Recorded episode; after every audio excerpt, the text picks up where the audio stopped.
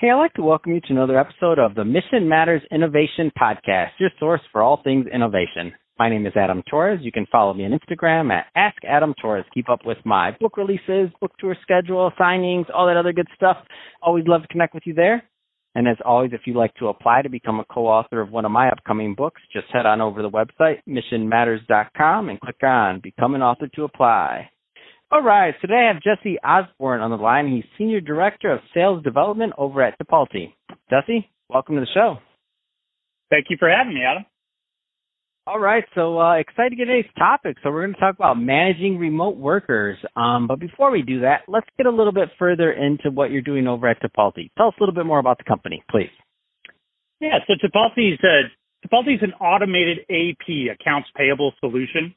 Uh, what that means companies that have a high volume of payments that they have to make to businesses uh, don't tend to have the internal staff to handle that. So let's go back 20 years uh, before the gig economy was really a, a piece of our daily world.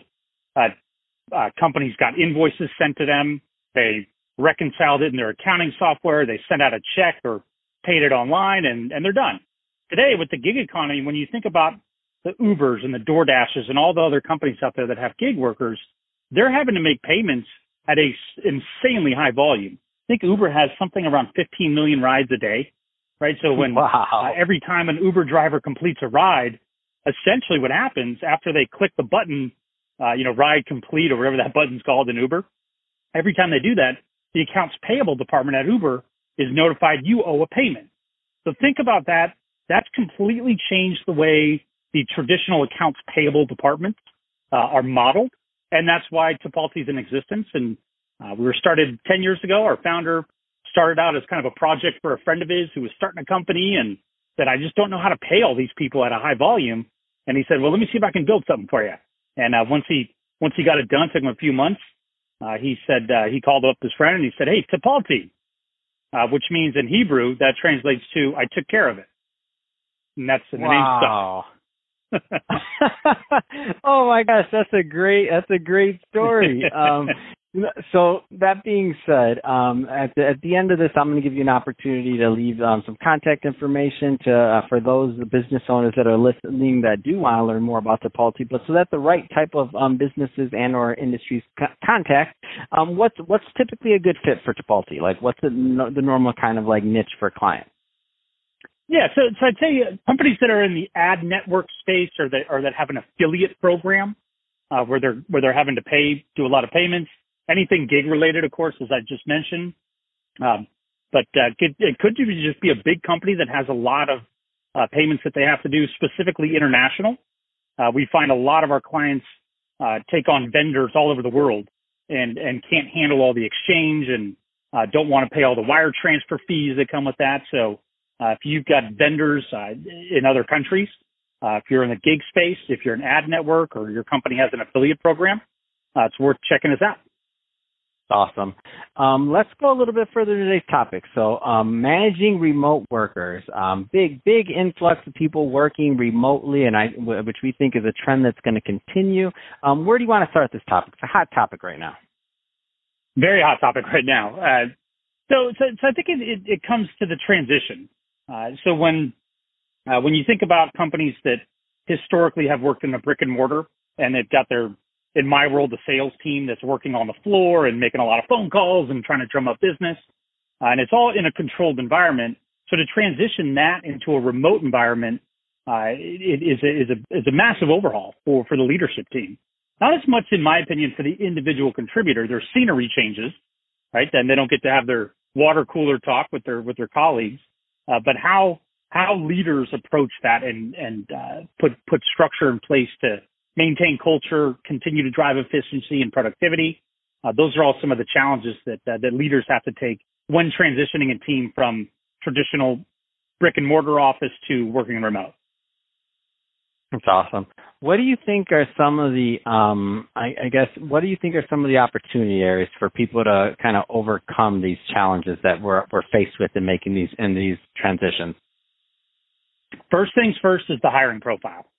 Uh, mm. It's and, and, it sounds silly. I think most companies already have a hiring profile, but uh, when when your when your hiring profile consists uh, of someone who's moldable, right? And and that you say, hey, we're going to train this person and give them all the tools they need to be successful. Uh, there's there's a training element to this that uh, that has to shift the way you think about who you're going to hire. Uh, the the hey, I got a real quick question, or I don't understand how this works. Those type of questions. Now those have to be scheduled. And so so looking at the looking at the skills of the people that you're hiring to do the job. Again, it mm. sounds kind of sort of normal, like we should be doing that anyway when we're hiring people, but not every position that you hire for is going to be one that you bring in someone that already knows how to do the, the bare functions of the job. Uh, a lot of jobs my, in my world, the sales development team, a lot of these folks haven't been in sales. This might be their first or second company they've ever worked for, and uh, they might be just a couple years out of college. So a lot of them need a lot more direction on how to use tools and uh, and just some of the day-to-day components of the job. Uh, and so doing that and maintaining that from a remote setting uh, is is something that you can you can quickly make up ground for by by looking at the hiring profile and uh, and, and, and, making sure to hire towards uh, thinking about how you're going to train that person. Man, you're right. The whole because I think about myself when I was in my first like roll out of school or something like that, and I was I was definitely that person who's just getting a hey, how do I do this or what do I do that? And instead right. of it being a a like like literally 30 second fix, now it becomes a um a thing, right? Like you said, if you have to schedule that or if you have to do this or that, like wow, I didn't wow, you just you kind of blew my mind with that one, just I didn't even think about that. I've heard a lot of people talk about other parts of it, but that's that's hard. Yeah, and, and when you think about the think about the effect on productivity, depending on how big your team is, right? Mm-hmm. Uh, as your team gets bigger, uh, if uh, if if if those meetings where someone could just turn to their neighbor and ask them a real quick question, uh, mm-hmm. the amount of productivity that now gets slowed down, aggregate that over a week, a month, a year, uh, that could be that could be one or two hires, right? Right, uh, as far as the amount of time that that takes. where if you just hired that someone who knew how to do a, a bigger piece of what you're hiring them to do, uh, you might they might each save them 15, 20 minutes a day. And like I said, you aggregate that over the course of a year. That could be like depending on how big your team is, uh, you might be able to, to hire another person with, wow, with all the cost a, savings. Yeah. yeah, that's substantial. Um, let's talk about the technology piece of things a little bit. Um, so, what yeah. do you think are going to be some of the opportunities on that end uh, for for this new workforce environment? Such a good question. Yeah, I think uh, so. A lot of us are already using video conferencing. I don't think that's a, that's a new technology. Uh, it's yeah. certainly taken on uh, new legs as of recent, but uh, you know, I think uh, I think people's ability to work from home. Uh, one is bandwidth at home. I mean, it's such a it seems so straightforward, but uh, no, you know, do big. your people have like do they have a good connection at home? Calls get dropped. If you're in a sales role and you're trying to make calls and you're doing demos or you're having sales meetings and your call's dropping, how frustrated is your prospect going to be? So that's like number one technology. Make sure you've got all the infrastructure to work from home. That's that's number one. Uh, in addition to all the the video conferencing tools, uh, and and I think those are going to improve over time. I, I think uh, that uh, that as the demand for those is continuing to increase with more remote employees in today's world, I think the features of uh, of the Zoom and the go to meetings, and I'm sure there'll be some more disruptors that come in uh, soon to uh, to try to try to take some of the piece of that pie. But uh, but but I think that technology is going to be something that we see in the next couple of years really really expand. Yeah, I'm excited. I'm excited about that. And for and, and for some, it is new. Just throwing that out there. But uh, for those of you that uh, were in Skype, what 15 years ago or whatever many years ago, yeah. Skype's been around. Uh, we've been doing video for a while, but uh, I, I think it's a different way of communicating for many many people out there, um, which I think is it's exciting because now that we see that business can be done in that way effectively. I mean, our companies run like that for a long time. Like we have people in many different countries that do different things for us. But um, that being said for those that never had that opportunity. I think uh, overall we're going to have uh, it's going to be interesting to see how how things develop going forward. Now that some of that geography bias is maybe going behind us a little bit more. Sometimes the best person for the job isn't in your local market, right? So now that you have that opportunity right. to explore further, it becomes I think a whole new interesting paradigm shift for many. Couldn't agree more. So, Jesse, that being said, um, if somebody's listening to this and they want more information on Tipalti um, and to learn more about the services and products, I mean, what's the best way for them to reach out and to do that? Simple. Uh, go to tipalti.com. Uh, that's T-I-P-A-L-T-I dot. Uh, and you can, there's a contact us form on the site and you can plug in all your information and someone on our team will get to you within, uh, within, within an hour. Fantastic.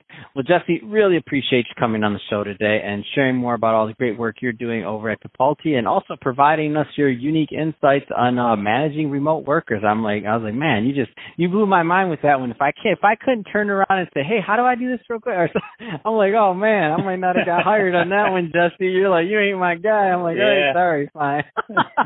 no, seriously, though, thank you for tribal knowledge. You, you, you got to organize your tribal knowledge, right?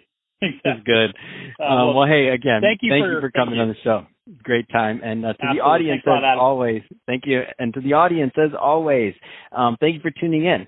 Hope you got a lot of value out of this. If you did, don't forget to subscribe to the podcast, uh, leave me a review on the Apple iTunes Store. And if uh, you're listening to this on our YouTube channel, Mission Matters Innovation, definitely give us a subscribe there, but also leave us some comments in the video. Love to know what kind of projects and things that you're working on. And Jesse, thanks again for coming on. Thanks, Adam.